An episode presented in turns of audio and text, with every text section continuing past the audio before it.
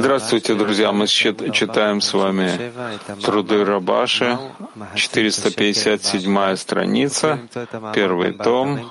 Что такое половина шекеля в духовной работе? Вы можете найти материалы в Святова и Арвуд и задавать через эти сайты вопросы. В учебном зале каждый, кто задает вопрос, должен встать и, держа микрофон близко у рта, задать вопрос четко и ясно. Что такое половина шекеля в духовной работе? Писание говорит, когда будешь вести поголовный счет сынам Израиля по их счислениям, то дадут они каждый выкуп за душу свою Творцу при исчислении их, и не будет мора среди них при исчислении их. Это пусть дадут они половину шекеля по весу шекеля священного богатый не более, а бедный не менее половины шекеля должен дать возношение Творцу, чтобы искупить ваши души. И чтобы понять это в смысле духовной работы, нужно вначале привести высказывание наших мудрецов, учили мудрецы. Три участника есть в человеке. Творец, отец его и мать его. Отец сеет белое, мать сеет красное, а Творец дает ему дух, руах и душу, нишама. Известно, что вся наша работа заключается только в том, чтобы прийти к слиянию с Творцом, называемому уподобления по форме. Ведь мы родились с желанием получать благое наслаждение из любви к себе, что является противоположным Творцу, желание которого — давать своим творениям. И известно, что отличие по форме ведет к разделению. А когда творения отделены от источника жизни, они называются мертвыми. И поэтому, как известно, произошло исправление, называемое сокращением и скрытием, до такой степени, что мы должны работать над свойством веры, чтобы верить в Творца и в вознаграждение и наказание. Однако все скрытия только лишь для того, чтобы у человека была способность заниматься Торой и заповедями ради отдачи, а не ради собственной выгоды. Тогда как, если благо и наслаждение были бы раскрыты, и управление было бы явным, то есть что Творец вел бы себя с творениями в свойстве добрый и творящий добро, не было бы никакой способности и возможности, чтобы творения работали и исполняли Тору и заповеди ради отдачи. Они должны были бы работать ради получения, потому что у них не было бы никакого способа преодолеть наслаждение, ощущаемые ими в Торе и заповедях.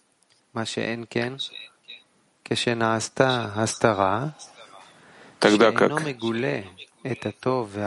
когда произошло скрытие, то есть чтобы благо и наслаждение в Торе и заповедях не были явными, а для того, чтобы существовать в мире, чтобы у них была хоть какая-то жизненная сила, и чтобы они ощущали в своей жизни наслаждение, нам был дан свет и наслаждение, облаченные в материальное наслаждение. И в книге Зор сказано, что следует верить, что это лишь очень тонкий свет, называемый тонким свечением, которое было дано клепот, чтобы они могли существовать и питать человека, прежде чем он достоится получить другие келим, называемые отдающими келим. И только в этих килим есть возможность проявления высшего наполнения. Поэтому начало работы человека заключается в том, чтобы верить в выше знания в отношении всего, что он видит и чувствует, что это скрытие произошло специально во благо человеку.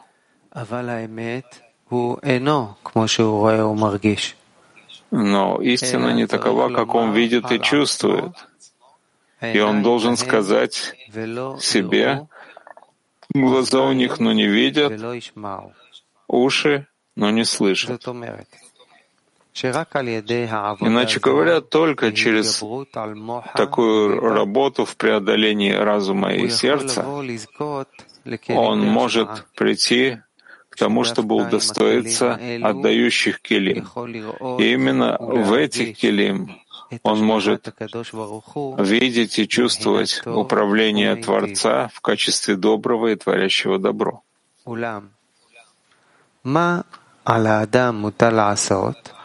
Но что же должен делать человек в тот момент, когда он видит, что нелегко преодолеть любовь к себе, и чтобы у него была возможность прийти к ступени отдачи в разуме и сердце? В таком состоянии, когда человек начинает чувствовать, что у него есть зло, и он хочет выйти из-под власти зла, и чувствует, что не может выйти из-под нее, и что это не так-то просто. А для того, чтобы достичь отдающей келим, без сомнения, надо приложить большие усилия. И он готов прилагать усилия, но не знает, как ему выстроить свой путь, чтобы он точно знал, что это правильный путь, который приведет его в царский чертог, то есть, что он удостоится слияния с Творцом, как написано, чтобы любить Творца Всесильного твоего, слушаться голоса Его и прилепляться к Нему. Ведь Он — жизнь твоя. Порядок таков, что прежде всего он должен разделить путь своей работы на два противоположных подхода. Иначе говоря, есть путь, когда человек должен идти путем совершенства. И хотя он видит, что полон недостатков, все же есть свойство, называемое счастьем, когда он счастлив, что у него нет недостатков. Это, как сказали мудрецы, кто является богатым? Тот, кто доволен долей своей. Это зависит от того, насколько он ценит важность царя.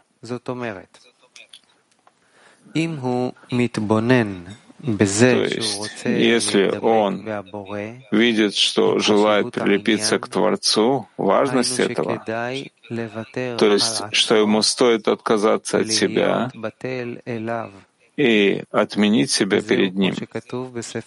И это, как написано в книге дарования Торы, где Бальсулам приводит следующий пример, что душа — это свечение, исходящее от от смуто. И это свечение отделилось от Творца из-за того, что Творец облачил его в желание получать поскольку тот замысел творения нести добро своим созданием создал в каждой душе желание получать наслаждение. И это различие желания получать по форме отделило то свечение от самого Творца, от смуто, и сделало его отдельной от него частью. А когда человек верит в это, то есть то, что его душа исходит от Ацмуто, Однако из-за сотворения, то есть из-за заложенного в ней желания получать, она отделилась от Творца и получила самостоятельную, самостоятельную власть. И Бальсулам приводит на это пример, говоря, и получается, что сейчас душа абсолютно подобна, скажем, органу, отсеченному от тела, и отделенному от него. И хотя до отделения оба они, орган и весь организм в целом были одним целым и обменивались друг с другом мыслями и чувствами. После того, как этот орган был отсечен от тела, тем самым образовались две власти — и они уже не знают мыслей друг друга. Тем более, после того, как душа облачилась в тело этого мира, у нее прервались все связи, существовавшие до того, как она отделилась от Ацмуту. Поэтому, когда человек обращает внимание, какова важность того, что он занимается Торой и заповедями, которые дал нам Творец, чтобы исполнять Его указания, и исполняя Его указания, мы удостаиваемся установления связи с Творцом. И хотя человек еще не чувствует, что удостоился этого, это из-за недостаточной важности. Ведь материально мы видим, что когда у человека есть наслаждение от жизни, сколько времени в день он наслаждается от материального, ведь он ограничен в получении наслаждения. Но у него есть только определенные моменты, в которые он наслаждается. То есть то время, когда он ест и пьет, и спит, и видит красивые вещи, или слышит красивую песню, или красивый напев и тому подобное. Однако он не может есть, и пить, и смотреть, и слушать весь день, а удовлетворяется тем, что у него есть, и уже чувствует совершенство в своей материальной жизни, и не говорит, если я не могу наслаждаться всеми этими вещами весь день, я отказываюсь от них. И причина этого в значении и важности материального. И из сказанного следует, что если человек обратит внимание на важность царя,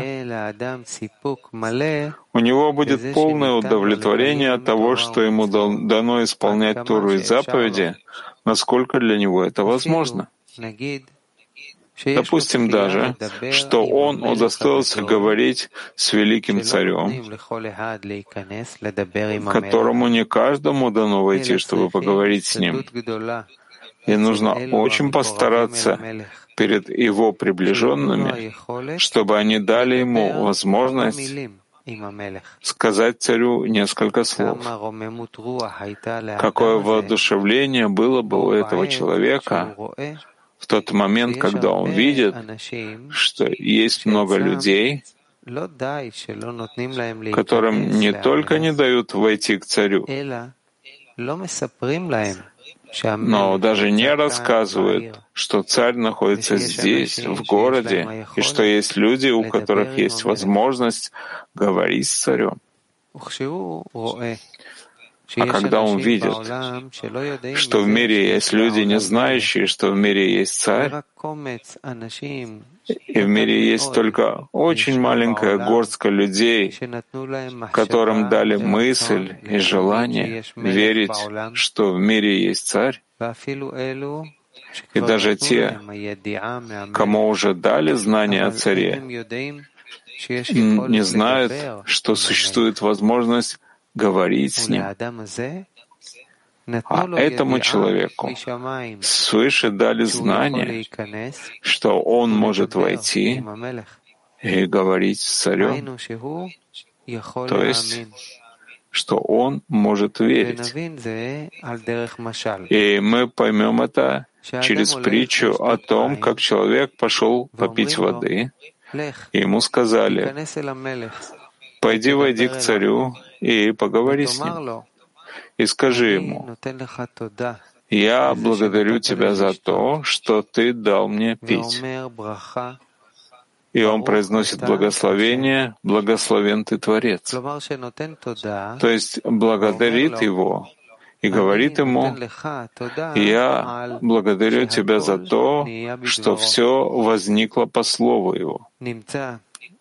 Получается, что если он верит в то, что он говорит с царем, как написано, полна вся земля слава Его, какое же воодушевление испытывает человек в тот момент, когда он верит, что говорит с царем, пусть даже мгновение. И воодушевление от того, что он стоит сейчас и говорит перед царем, даже на мгновение должно дать ему полное удовлетворение, чтобы у него были жизненные силы и радость в течение всего дня. И хотя он и не видит царя, но для этого нам дана вера, чтобы мы верили, что полна вся земля слава Его. А также дано верить, что ты слышишь молитву всех уст. И сказал на это мой отец и учитель всех уст, то есть даже уста самого низкого человека, всех слышит Творец. Получается, что согласно его вере, в тот момент, когда он говорит с Творцом, то есть будь то, что он дает благодарность Творцу или просит о чем-то, все слышит Творец. Этот человек, если он идет таким путем, он может быть весь день в радости вследствие того, что чувствует наслаждение от того, что говорит с царем а в особенности в момент молитвы, как сильно он молится, даже если человек не понимает смысла слов, это не важно. И вот то, что он молится и произносит написанное в молитвеннике, человек должен знать, что этот порядок установили царские сановники, что в тот момент, когда входят к царю, нужно произносить эти слова. В таком случае, неважно, знает ли он, что говорит или нет, ведь не этот человек установил эту молитву или благодарение, ибо таков порядок для всех. Ведь для каждого, кто войдет поговорить с царем, они установили это, а не он. И на самом деле, то, что просит человек, не написано в молитвах или благодарениях, которые он произносит.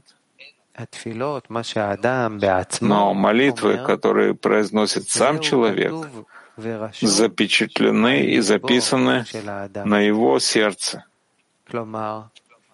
Другими словами, человек просит не то, что написано в молитвеннике, а то, что написано в его собственном сердце.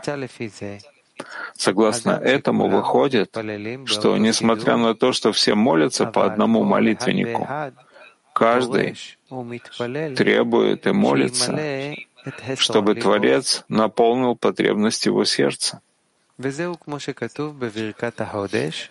И это, как написано в благословении на новомесяче, «И дай нам жизнь, чтобы Творец исполнил желание сердца нашего на благо».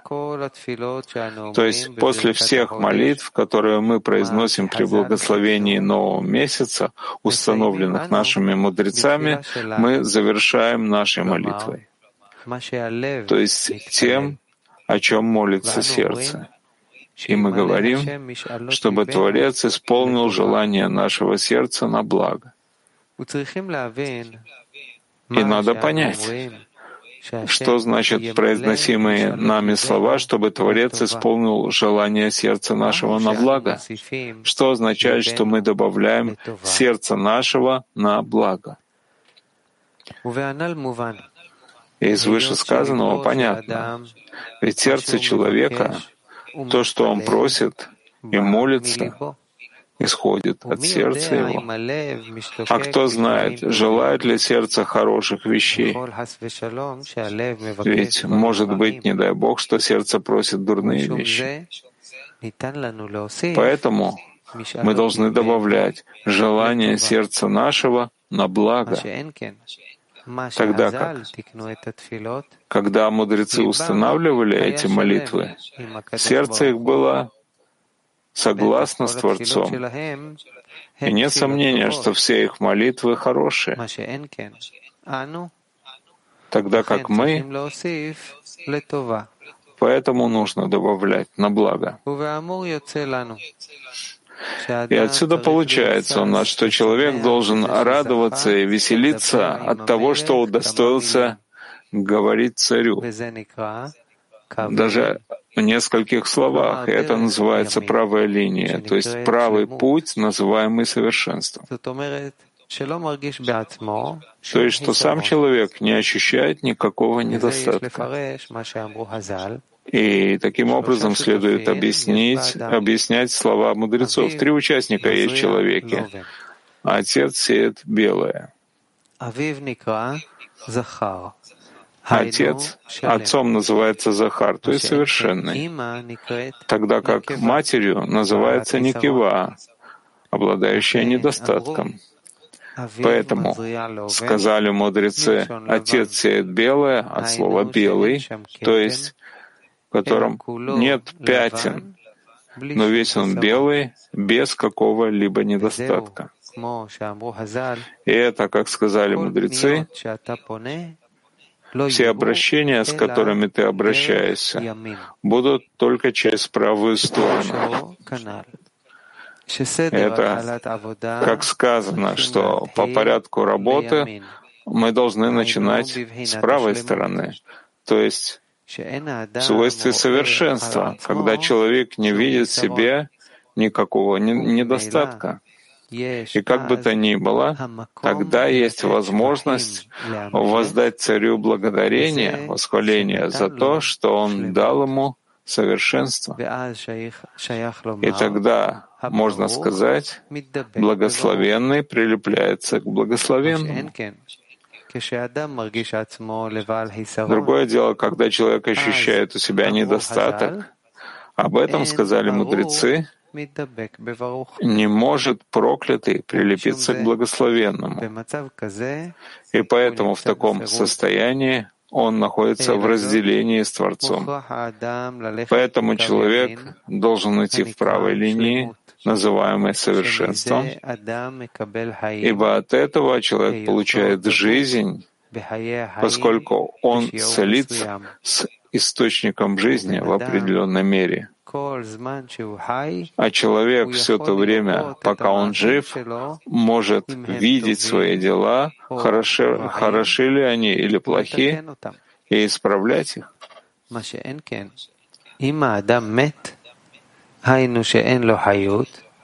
Тогда как если человек умер, то есть нет у него жизненных сил, то есть ему неоткуда получать жизнь, тогда он не может исправить свои дела, потому что тогда он считается мертвым, и все его жизненные силы, возможно, что если бы у него была возможность убежать от жизни, когда он все еще находится в этом мире, и умереть физической смертью, или во всяком случае, если бы он мог принять снотворное, чтобы проспать, по крайней мере, месяца три. Если бы он увидел такое снотворное, от этого он мог бы получить жизненные силы. Но что же ему делать, если пока что он ничего не желает, кроме как спать. А если он должен что-то делать, когда он вспоминает, что вскоре у него будет время поспать, от этого он пока что получает свои жизненные силы.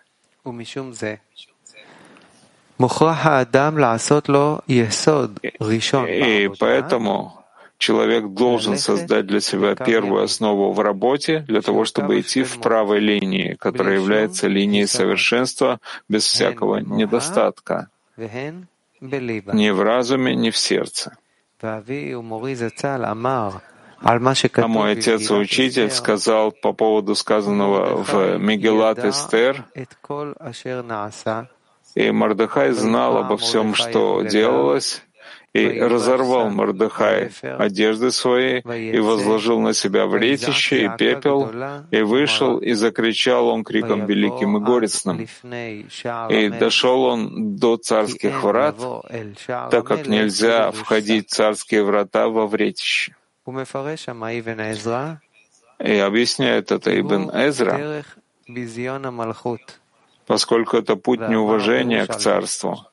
И Бааль-Сулам дал объяснение этому, что в то время, когда человек занимается Торой заповедями, или когда он молится, это называется, что он стоит в царских вратах. И тогда, если человек смотрит на себя и хочет увидеть, в порядке ли он,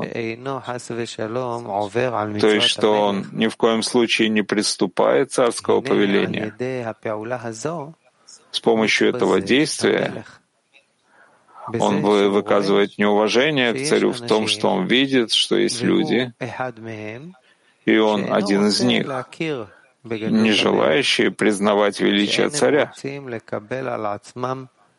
поскольку не хотят принять на себя царскую власть, а наоборот, у них есть силы сказать, что они не признают правление царя. Однако величие царя в том, что все признают его важность, и все хотят служить ему. всем своим сердцем и душой.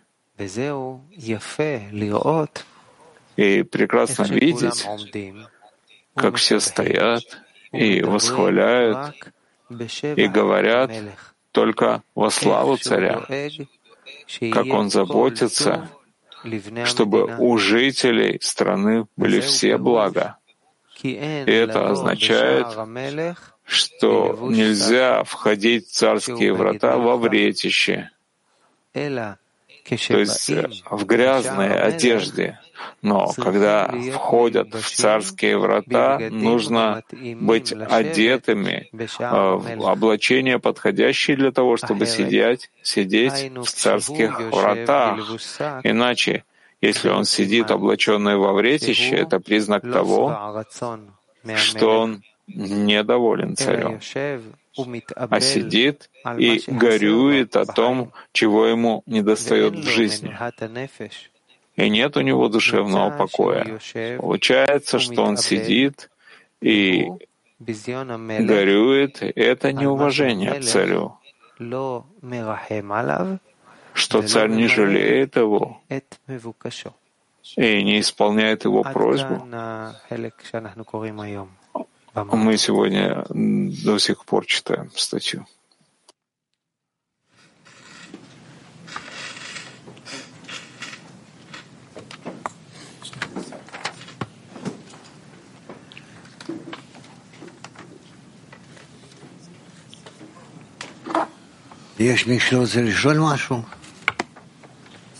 Может, кто-то хочет спросить что-то?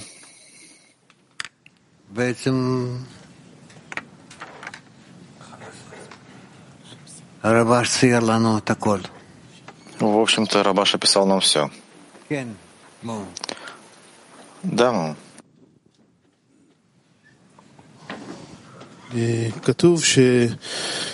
Написано, что нельзя входить с недостатком, но молитва разве это не недостаток? Смотря какая молитва. У тебя нет в молитве просто так недостатков, хисаронов. а лишь те, которые или говорят о величии царя, или говорят о человеке, который хочет достичь величия Творца. Спасибо.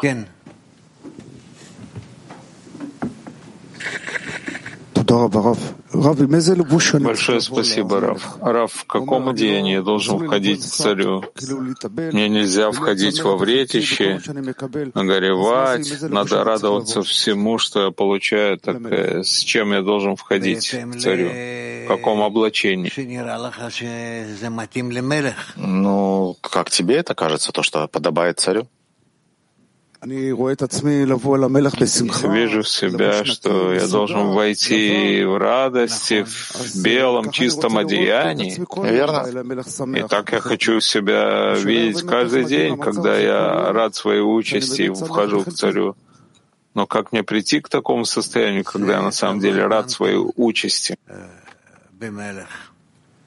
Ну, это зависит и от царя в том числе насколько он показывает себе, кто он. Я хочу поделиться с вами, Раф, и со всеми. Я, как обычно, встал сегодня утром и почему-то задремал и немного по поздно пришел, задержался. Я был, ехал, когда был вопрос семинара. И спросили меня, что значит на самом деле э, почувствовать товарищей. И я сказал, что я чувствовал товарищей в сердце. И неважно, физически, виртуально, я чувствую их сердце, это мне важно. Да. И я хочу приходить с таким ощущением каждый день. Не сегодня утром, что у меня товарищи в сердце. Если я встаю с таким ощущением с, моими, с товарищами в сердце, это то облачение, которым я доставляю наслаждение Творцу, оно правильное? Да, конечно, да, но что ты делаешь, чтобы завтра ты получил такое же облачение? Вот именно. Ну так вот это нужно готовить заранее. Это зависит от подготовки. Да. Спасибо. Беседа. Кен.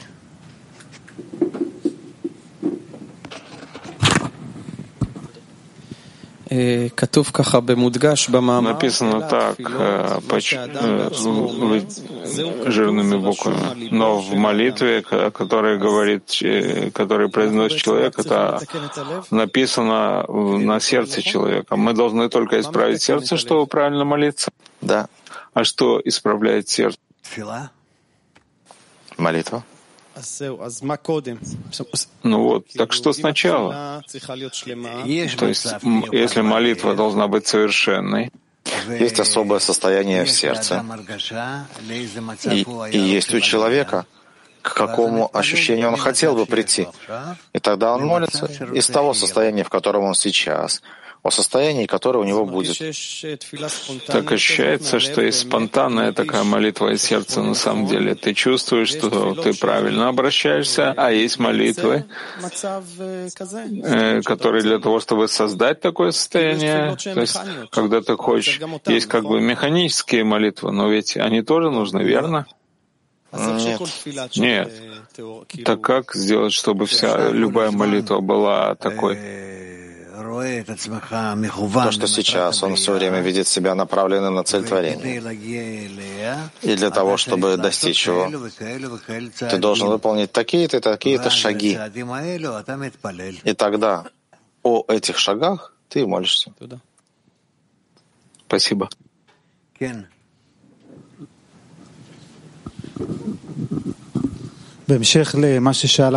Продолжение того, что спросил товарищ, он пишет так.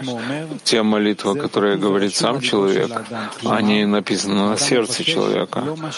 То есть человек просит не то, что написано в молитвеннике, а то, что написано на самом сердце. Да.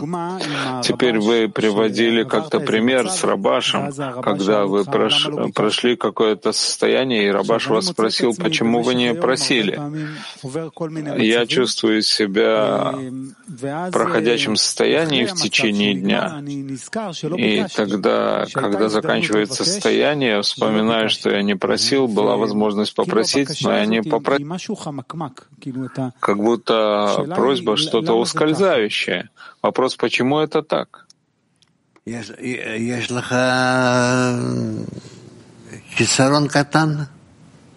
У тебя есть маленький хисарон? Хисарон. Но после этого я чувствую по-настоящему, что я упустил возможность, было состояние, мог обратиться. Но это для того, чтобы обучить себя на будущее. Так как на будущее, ведь мы забываем. Ты забываешь это состояние, что нужно сделать? Не забываем. Все накапливается, и потом ты все равно приходишь к правильной просьбе. Так, э, есть ли какой-то совет или еще что-то? Как просить именно в правильное время и правильно сформировать эту просьбу? Если бы мы могли вместе соединить все наши просьбы, мы бы уже бы достигли успеха. Но согласно тому, что он просит, я понимаю, простая просьба. С одной стороны, это просто сердце находится в каком-то состоянии, ты просто с этим обращаешься к Творцу, да? А есть состояние, когда мы это помним, и когда мы помним, это на самом деле радость от того, что есть у тебя такая возможность это сделать. Но как сократить те состояния, когда мы упускаем это? Как сократить? Соединить их вместе. Туда. Спасибо. Раф, я не понимаю здесь что-то. Мое сердце наполнено всякими желаниями все время, всевозможными материальными вещами, иногда, может быть, не очень. Это называется молитвой? Нет. Ну, это просто путаница в сердце. Сердце — это желание человека. Так ты хочешь сказать, что у тебя есть полно разных желаний, и нет и тебе непонятно, что с ними делать. Отлично. Так продолжение того, что написал Рабаш в статье. Что делает желание, запутанное, как вы сказали, молитвой? Но это то, что ты думаешь о желании, ты его выясняешь. Ты видишь,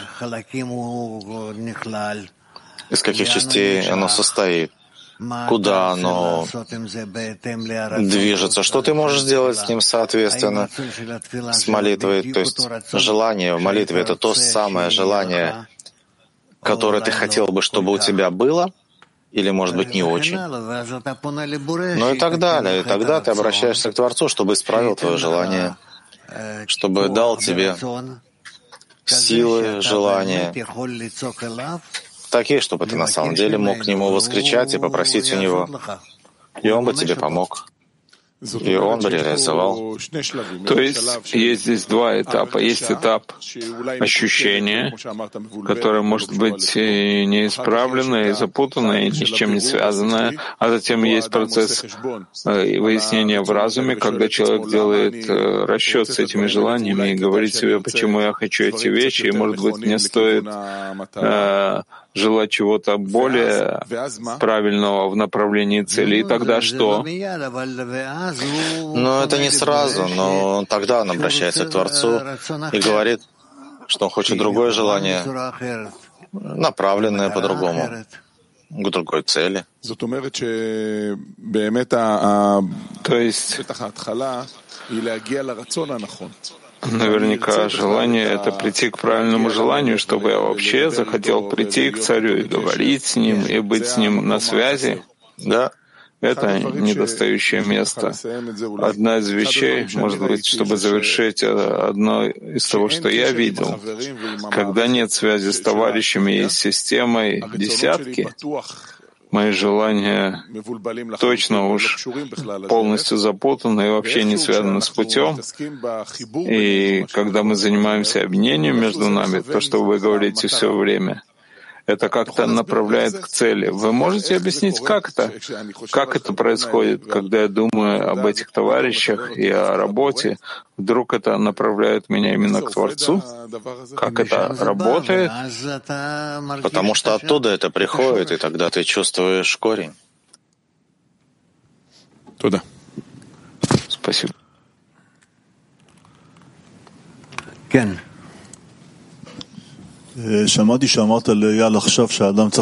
Я слышал, что вы ответили Ялю сейчас, что человек должен выяснять свое желание. Как человеку выяснить желание самого себя? Прислушивается к сердцу. Да, но как я могу выяснить собственное желание? Я чувствую, что выясняя собственное желание, это как собака, которая гоняется за собственным хвостом, и прихожу к тому же результату самому собой, самим собой. У тебя есть несколько желаний, более внутренних, более внешних, и ты хочешь прояснить самое внутреннее желание — чего сердце мое желает. Но кого я спрашиваю? Само сердце. Но оно из того же, из той же материи. Я прихожу к тому же результату. Все время я продвигаюсь и вижу, что нахожусь в той же иллюзии, в том же состоянии. Ну так спроси Творца. Спроси его, чего же я хочу?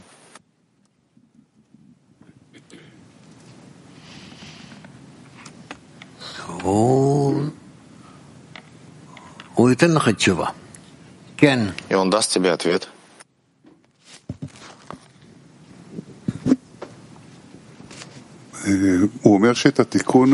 Он говорит, что это исправление мы делаем, когда есть жизненные силы, можно исправить, а когда человек мертв, он не может исправить. Что имеет в виду Рабаш, что исправление делает, когда есть жизненные силы? Что они собой представляют?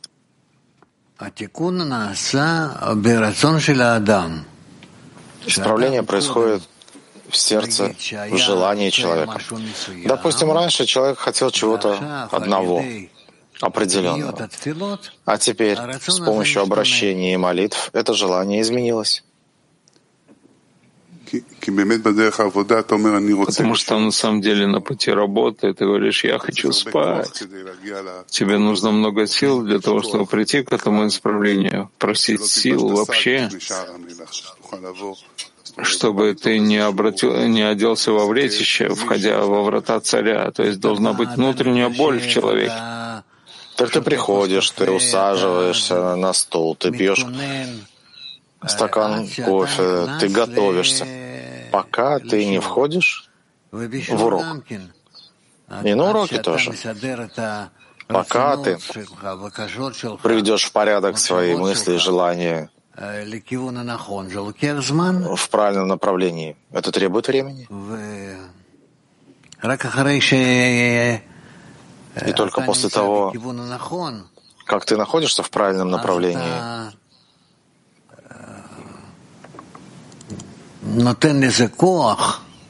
Тогда ты даешь этому силы и возможность понять, что тебе сейчас важно, что должно быть важно.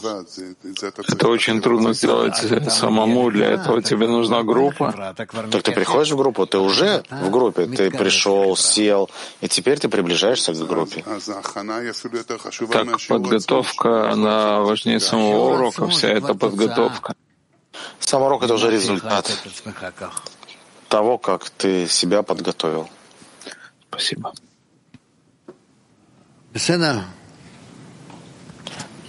Понятно? Да. Он говорит, что человек должен прийти к тому, чтобы быть в радости от того, что говорит с Творцом, и это называется правой линией. И об этом он говорит, что для этого есть у него три участника, отец, мать и, по всей видимости, Творец. Так как человек может держаться в правой линии?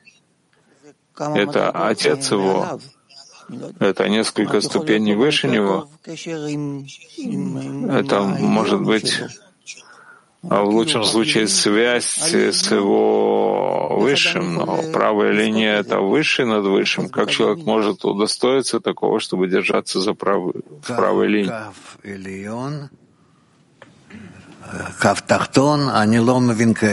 Нижний каф, высший каф. Я не понимаю. Я знаю среднее правое, левое, сред... правое, левое, среднее. Как эти три участника могут помочь в этом, чтобы держаться в правой линии?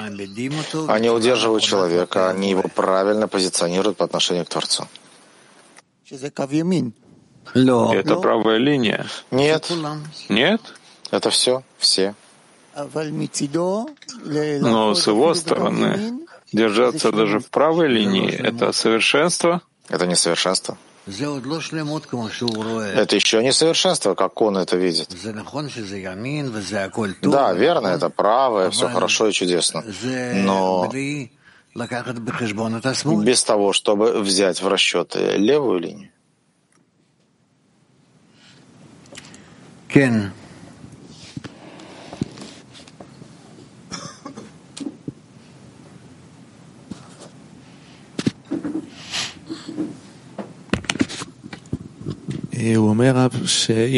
Говорит Рав, что если человек находится в царских воротах, если человек смотрит на себя и хочет посмотреть, в порядке ли он, что он не нарушил заповедь царя, с помощью этого он э, наносит оскорбление царю.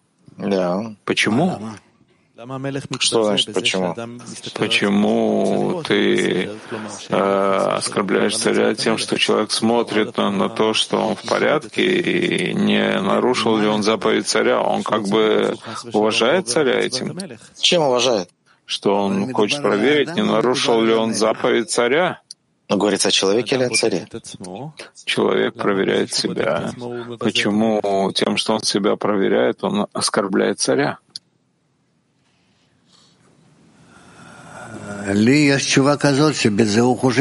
Но у меня есть ответ такой, что он думает при этом о себе. В каком состоянии он находится по отношению к царю? И то, что он заботится о себе. Есть статья, которую мы много раз изучали, что приди к фараону два, что есть два этажа, два этажа, что нужно пройти первый этаж, чтобы дойти до царя. Да. Так здесь наоборот, если человек э, заботится о том, чтобы он не нарушил заповедь царя, это как первый этаж, и этим он оскорбляет царя. Как бы слышится наоборот, поэтому я спрашиваю. Я не понял. А в статье «Пойдем к фараону 2» человек должен изучить э, порядки царя, чтобы прийти к нему, чтобы не, нару... не оскорбить царя. А здесь человек, если проверяет себя, не нарушает ли он заповедь царя, он оскорбляет этим царя. Это непонятно. Не, ну я сказал неправильно. Если он, или ты неправильно сказал, когда он оскорбляет? Чем? Если он смотрит на себя и хочет увидеть, в порядке ли он, то есть не нарушает ли он ни в коем случае заповеди царя, с помощью этого царя, этим действием оскорбляется царь. Почему это оскорбляет его этим э, если, действием, если человек себя про, э, проверяет? Продолжаю читать, потому что он видит, что есть люди, которые не желают видеть величие царя и не хотят принять на себя господство царя, и хотят э, и не верят в то, что правит царь. Почему, если человек проверяет себя, если э, правильно ли он выполняет заповеди, он как раз знает здесь, э, видит вас, важность царя и проверяет, правильно ли он относится к нему? Нет. Если он не заботится о важности и величии Творца в мире, то ну, означает, что он вообще не в этом. Он не собирается приближаться к царю. ¿Quién? No.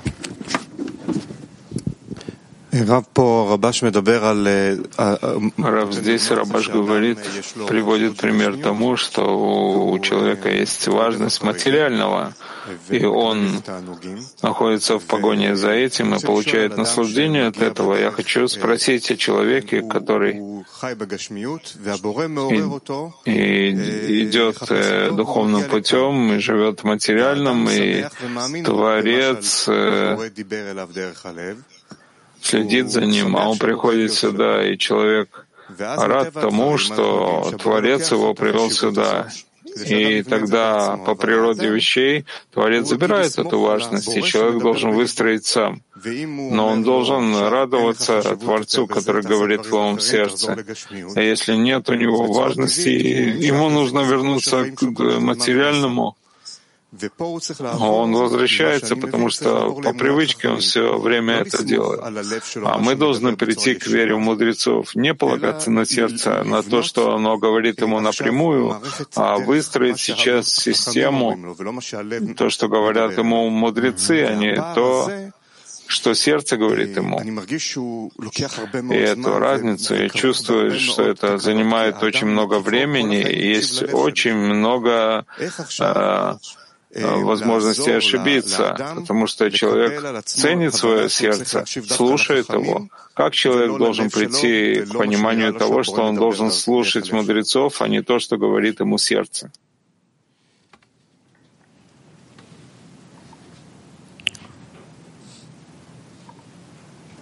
А, хешбона пашут за хаверим.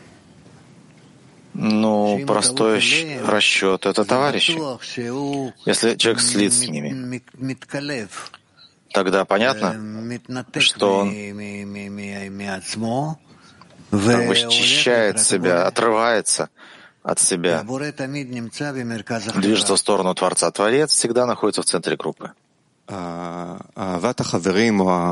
Любовь товарищам и слияние с товарищами — это уже в вере в мудрецов. Человек естественным образом не тянется к этому. Что значит э, вера в мудрецов? Этому мудрецы не учат. Но это еще нужно выстроить. Да, но его сердце непривычно к этому. Он слышит сердце другие вещи. И вот эта разница между тем, что он слушает свое сердце, тем, что он должен выстроить сейчас десятку, выстроить как бы преодоление того, что он чувствует в сердце, с помощью того, что он верит в мудрецов, которые говорят ему, делай такое-то десятое. Это берет много времени, пока это входит в разум и в сердце человека. Вот это, вот это разница. Я говорю между человеком и Творцом. Он с самого начала слушает сердце свое и верит Творцу, что он привел его в правильное место. А если, если Творец отбирает у него эту важность, он бежит за тем, что говорит его сердце. Мы знаем, что этого нельзя делать, но я спрашиваю именно об этом вот времени, об этой разнице, когда человек привык идти за тем, что говорит сердце, и взять то, чтобы идти за мудрецами. Это, это берет много времени. Я спрашиваю, как можно сократить это время? Но это если человек один, а если он в группе? Есть влияние группы, но это уже начи... начинается война между тем, к чему он привык, и к чем... тем, что говорит группа. Да. Начинаются такие взаимоотношения. Он чувствует, что пока еще группа слишком слаба, чтобы удерживать каждого человека.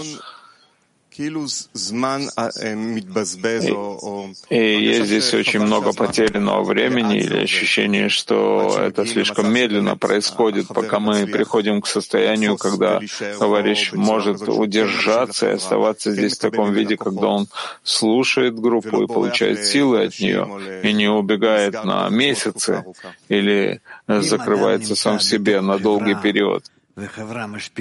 Если человек находится в группе, и группа на него влияет, то никаких проблем. С тем, что он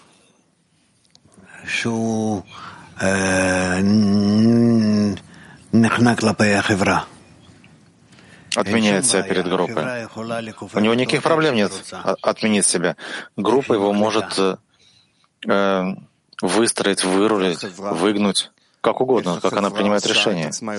А группа сама как делает себя более сильной по отношению к товарищу, чтобы это сильнее повлияло на него? Через то, что они объединяются друг с другом.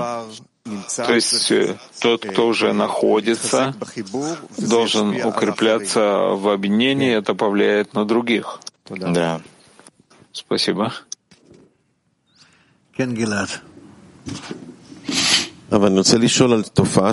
Раф, я хочу спросить, хочу спросить о явлении, о котором говорит здесь сон. Он говорит, что если есть жизнь человека и совершенство, это все время наполняет его жизненными силами, он все время в работе. Но когда он находится в разделении, он хочет или покончить жизнью, даже материальной, или, по крайней мере, заснуть, если ему дадут снотворное, скажем, на три месяца, как он сказал здесь, он пойдет и на это, а я хочу спросить о нашем отношении к такому явлению. Мы слышали от Раба много раз, что человек, даже если придет сюда и будет спать весь урок, это нормально. Главное, чтобы он пришел, и вы приводили примеры того, что было у вас, когда человек мог спать весь урок, но мы понимаем, что сон — это разделение. Конечно, разделение. Но лучше, чем будет разделение дома, лучше будет разделение не здесь. Понятно, лучше быть здесь, а не дома. Но если мы находимся здесь, и я должен это принимать во внимание, мы должны воевать. Это не хороший признак? Да, можно воевать, как правило, можно, да, бороться. Разумеется, бывают такие случаи, когда ситуация, когда человека оставляют, пусть переживет период. А если это не период, если это постоянный сон все время, это указывает на плохое отношение товарищам, к товарищам? Не-не-не, нет. Это же речь не идет о том, что он это делает специально, что он пренебрегает э, группой, не, не желает их, и поэтому не хочет быть с ними соединенным. Нет. Это я не вижу здесь таких примеров, подобных примеров. Я не вижу. Ну, короче, не... Нету таких, ну, просто болезненных примеров. Я не говорю о болезненных, а я говорю, что человек приходит и большую часть урока спит. Здесь или, может быть, дома, но спит. Лучше здесь. Пусть придет и спит. Это понятно. Лучше здесь, правильно.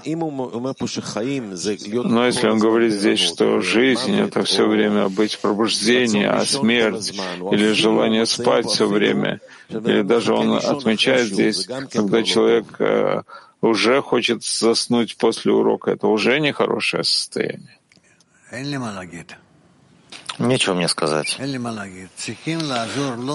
нечего сказать. Надо ему помочь бороться. Надо бороться. Просто он не может задействовать свой разум, чтобы он действовал за желаниями, которые находятся вокруг, которые находятся в окружении. Это делают десятки? Да, да, это делают десятки. Спасибо. Ну, есть люди, которые, если они как только сели, так уснули. Все равно, что в кровати. Бывают такие. Ну, бывает по-разному.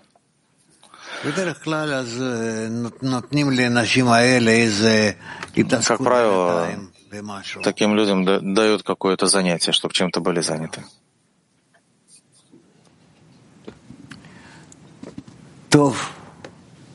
Ладно. Все. Тогда мы можем... Да, Маля. После того, что Гелат выяснил со сном, он говорит, что есть здесь основа в работе идти в правой линии без всякого хисарона, как в разуме, так и в сердце. Я хотел спросить, я часто чувствую, что я словно мертвый, когда молюсь. Я проклинаю Творца и молюсь. Вы сказали, что это нормально, но как будто в этом есть какой-то недостаток. Да, конечно. Я хотел выяснить, что значит идти в любом обращении в правой линии. Прежде всего выстроить правую линию. Что это? прославлять, прославлять Творца, идти в этом направлении, идти в, в Его сторону. И так продолжать. Постоянно. То есть все время видеть, что ты находишься в атаке. Скажем, я делаю на секунду, останавливаюсь, хочу проверить, что происходит. Я чувствую недостатки. Он говорит, прежде всего, очисть себя от недостаток, прилепись к нет никого, кроме него, и в чем-то ты, если слит с ним, может быть, затем через товарища, и тогда начни обращаться. И тогда ты начнешь обращаться над теми помехами, которые начнешь раскрывать. Так это какая-то основа в работе, которую нужно соблюдать. Основа — это связь. Связь. Быть на связи с ними. Спасибо. Ладно. Что уважаемый желает? Прежде всего, уважаемый хочет сказать спасибо. Во-вторых, порядок молитвы, о котором говорит Рабаш, его роль привести нас от молитвы к себе к молитве за многих. Да, большое спасибо. Раф, я хочу рассказать что-то. Вы согласны? Нет. Большое спасибо. Аскадима, Орен. Ну, тогда дальше. Орен. Час прошел. Перейдем к следующей части урока. До этого песня.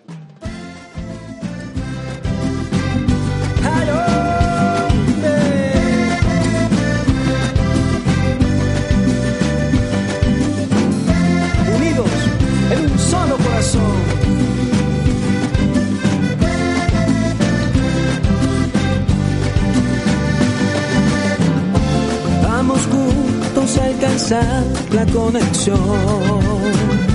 Los amigos nos levantan. Vamos camino a revelar al hacedor. El polvo levantar a la divinidad. Cuando